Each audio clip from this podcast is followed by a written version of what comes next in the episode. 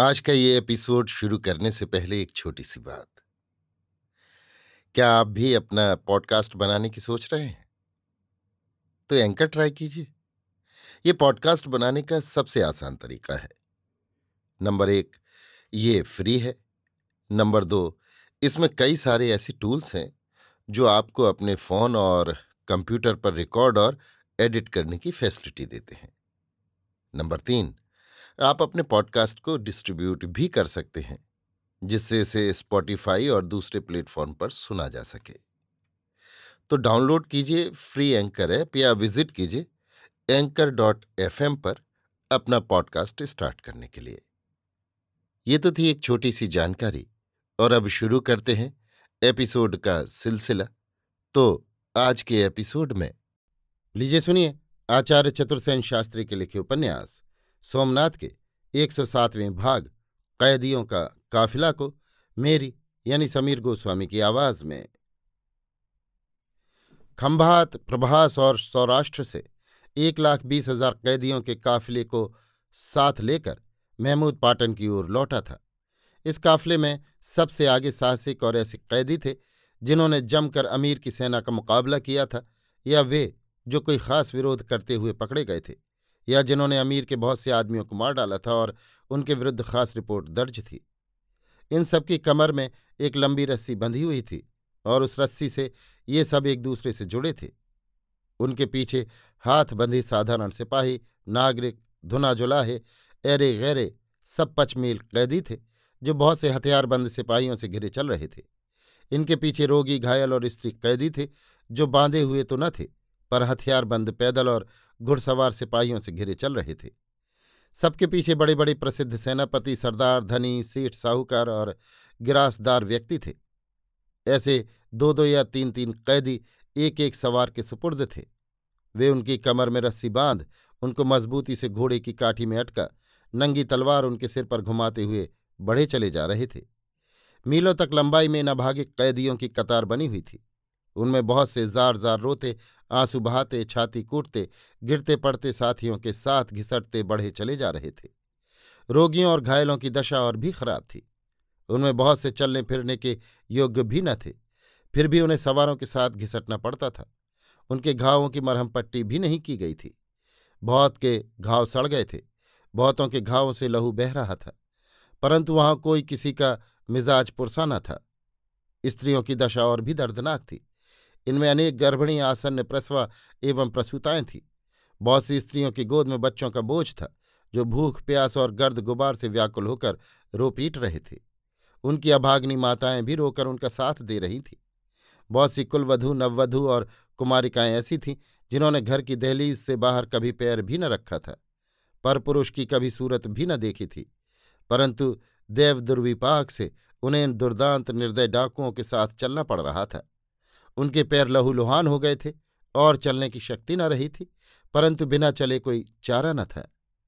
कोई घायल, रोगी या स्त्री कैदी यदि चलते चलते गिर जाता तो उसके लिए रुकने की किसी को आवश्यकता न थी। लाखों मनुष्य और घोड़े उन्हें कुचलते रौंदते उनके ऊपर से गुजर जाते थे और उन्हें वहीं मृत्यु उस वेदना से छुटकारा दे देती थी। जो कोई चलने में ढील करता, अटकता, उस पर ऊपर से चाबुक बरसते थे। जो भागने की चेष्टा करता उसका तुरंत सिर काट लिया जाता था। आसमान धूल से भर गया था। आगे वाले कैदियों की धूल पीछे वालों के सिर पर पड़ती थी। दस मील चलने के बाद लश्कर का पड़ाव पड़ता, तब इन अभागी कैदियों को भी भोजन विश्राम मिलता। विश्राम को न बिस्तरा, न बिछौना, न छाया। सारी ही सुविधा के स्थान सिपाही घेर लेते। इन भाग्यहीनों को खुली धूप या खुले आकाश के नीचे, नंगी जमीन पर, कंकड़ पत्थरों पर पड़े रहना पड़ता था। भोजन की दशा बहुत खराब थी। बहुत कम लोगों को भोजन मिलता था, वो भी कदन्न। बहुत से बिना भोजन के रह जाते। जो भोजन मिलता वो अति निकृष्ट होता था। यदि पास पड़ोस में कोई गांव होता तो इन कैदियों को रस्सियों से बांधकर वहां सिपाही ले जाते, जहां वे गांव वालों से भीख मांगते। गांव वाले तो इस दल बल से डर कर बहुधा भाग जाते थे। कुछ दृढ़ श्रद्धालु सिपाहियों का भय त्याग अपने आंसुओं से अभिषिक्त अन्न जैसे बनता इन्हें दे देते थे। कोई कोई फटा पुराना वस्त्र देकर अबलाओं की लाज ढकते थे। बहुत कैदी राह में मर जाते। बहुत सी माताओं की गोद के बालक सिसकते प्राण त्यागते रह जाते।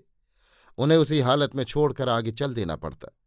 चलते चलते अनेक स्त्रियों को प्रसव वेदना उठती, प्रसव हो जाता, पर उनके लिए कोई रुकता न था। या तो उस हथभागनी को वहीं असहाय छोड़ सब चल देते, या वो रस्सियों से बंधी हाय हाय कर घिसटती हुई गिर पड़ती और फिर घोड़ों, हाथियों, पदातिकों से रूंधी जाकर वहीं ढेर हो जाती थी। भोजन के बांटने के समय और भी हृदय द्रावक दृश्य होता। विपत्ति और प्राणों के भार ने उन सबको मनुष्य से भेड़िया बना दिया था। भोजन बंटने के समय वे हंटरों और डंडों की मार की तनिक भी परवाह न कर एक बारगी ही टूट पड़ते। सब में खूब गाली गलौज और धक्का मुक्की होती। वे प्रत्येक आपस में खून के प्यासे हो गए थे। पड़ाव पर पहुंचते ही सब कोई अच्छी जगह पर आराम करने को कब्जा करने के लिए झपटते। इस समय भी उनमें लड़ाई होती। इससे भी अधिक दर्दनाक दृश्य ये होता कि वे रोटियों और मुट्ठी भर चावलों पर जो उन्हें खाने को मिलता था जुए का दाव लगाते। वो जो जीतते वे झपटकर साथी का हिस्सा छीन पशु की भांति बेसब्री से खा जाते और उनका साथी भूखा प्यासा टुकुर टुकुर उनकी ओर देखता रह जाता। शोर, हाहाकार, क्रंदन और अव्यवस्था का अंत न था। राह में और पड़ाव में भी बहुत स्त्री पुरुष कैदी मर जाते थे। उन्हें यहीं छोड़ शेष कैदियों को संग लेकर सिपाही चल देते थे। ऐसा प्रतीत होता था मानवता पृथ्वी से उठ गई है और सारा संसार नरक की आग में जल रहा है। विशिष्ट कैदियों को सबसे प्रथम ठहराया जाता था। पड़ाव पर पहुंचते ही उनका ये काम होता कि स्थान को झाड़ बुहार कर साफ करें, फिर उन्हें आगे रवाना कर दिया जाता था। वे बहुधा अपना भोजन रोगियों, स्त्रियों और घायलों को दे देते थे तथा स्वयं अनाहार रह जाते थे। स्त्रियों पर अत्याचार रोकने में वे कभी कभी जान पर खेल कर सिपाहियों से लड़ पड़ते थे, परंतु सिपाहियों को दया माया छू तक नहीं गई थी। मनुष्य के जीवन का उनके लिए कोई मूल्य न था। वे कठोरता और क्रूरता की साक्षात मूर्ति थे। इस प्रकार ग्यारह दिन कूच करने के बाद जो कैदी जीवित पाटन पहुंचे उनकी दशा मृतकों से बढ़कर थी। जिस घर को बांस और बल्लियों से घेरकर जेल बनाया गया था वो यद्यपि बहुत बड़ा था, परंतु इतने कैदियों के रहने योग्य न था। कमरे अंधेरे, सील और गंदगी से भरे थे। मुद्दत से उनकी सफाई नहीं हुई थी। जहां तक दृष्टि काम करती थी वहां आदमी ही आदमी देख पड़ते थे। कैदियों के पास ओढ़ने बिछाने का कोई वस्त्र न था। वे वैसे ही नंगी और गीली भूमि पर रोग, भूख और थकान से अधमरे से होकर आ पड़े थे। प्रत्येक अपनी मृत्यु चाह रहा था। हाहाकार, कराहना और रोने की आवाज़ों के मारे कानों के पर्दे फटे जाते थे। स्त्री पुरुषों की कोई वहां मर्यादा न थी। वे सब नंगी जमीन पर ऐसे पड़े थे जैसे किसी ने मनुष्यों का फर्श बिछा दिया हो। पैर तो क्या, तिल धरने की भी जगह न थी। यदि कोई टट्टी पेशाब को जाना चाहता तो उसे मनुष्यों की छाती या पीठ पर पांव रखकर जाना होता था। ऐसा करने पर प्रतिरोध करने की किसी में ताब न रह गई थी। इस प्रकार पैरों से कुचले जाने पर वे केवल तिलमिलाकर कराह उठते थे। लाखों मनुष्यों के मलमूत्र त्याग के लिए कोई व्यवस्था ही न थी। जहां जिसे सुविधा होती बैठ जाता। लज्जा और सभ्यता का कोई प्रश्न ही न था। रोगी और अपाहिज जो अपने स्थान से हिल भी न सकते थे वहीं पड़े पड़े मलमूत्र त्याग कर गंदगी बढ़ा रहे थे, जिससे भयानक असह दुर्गंध और मृत्यु से भी अधिक दुखदायी हाहाकार की ध्वनि उस वातावरण में भरी हुई थी। रात से अधिक दिन और दिन से अधिक रात वहां जीवन के लिए असह हो रही थी। प्रत्येक को अपने प्राण भारी थे।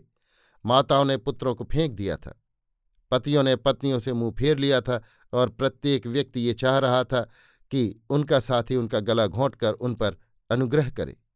मध्यान्ह में एक बार उन्हें नगर में भिक्षा मांगने को बाहर निकाला जाता और वे लंबी लंबी रस्सियों से बंधे हुए, घुड़सवार बलोचियों से घिरे हुए नगर की गली गली, हाट बाजार में भीख मांगने निकलते। इन कैदियों में लखपति, करोड़पति, सेठ, साहूकार, विद्वान, कवि, पंडित और व्यापारी, सिपाही, जागीरदार, उमराव सभी थे।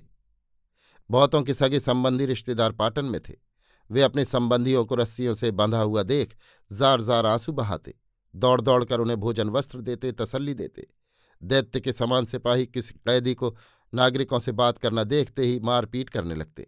तनिक तनिक सी बात के लिए अपने संबंधियों को कोई वस्तु देने के लिए नागरिकों को बड़ी बड़ी रिश्वतें इन बर्बर सिपाहियों को देनी पड़ती। उन्हें यह भी भय था कि जैसे ये निरपराध नागरिक आज इस दुर्दशा में पड़े हैं वैसे ही कल हम भी पड़ सकते हैं। हमारी रक्षा करने वाला पृथ्वी पर कौन है। अभी आप सुन रहे थे आचार्य चतुर्सेन शास्त्री के लिखे उपन्यास सोमनाथ के एक सौ सातवें भाग कैदियों का काफिला को मेरी यानी समीर गोस्वामी की आवाज़ में।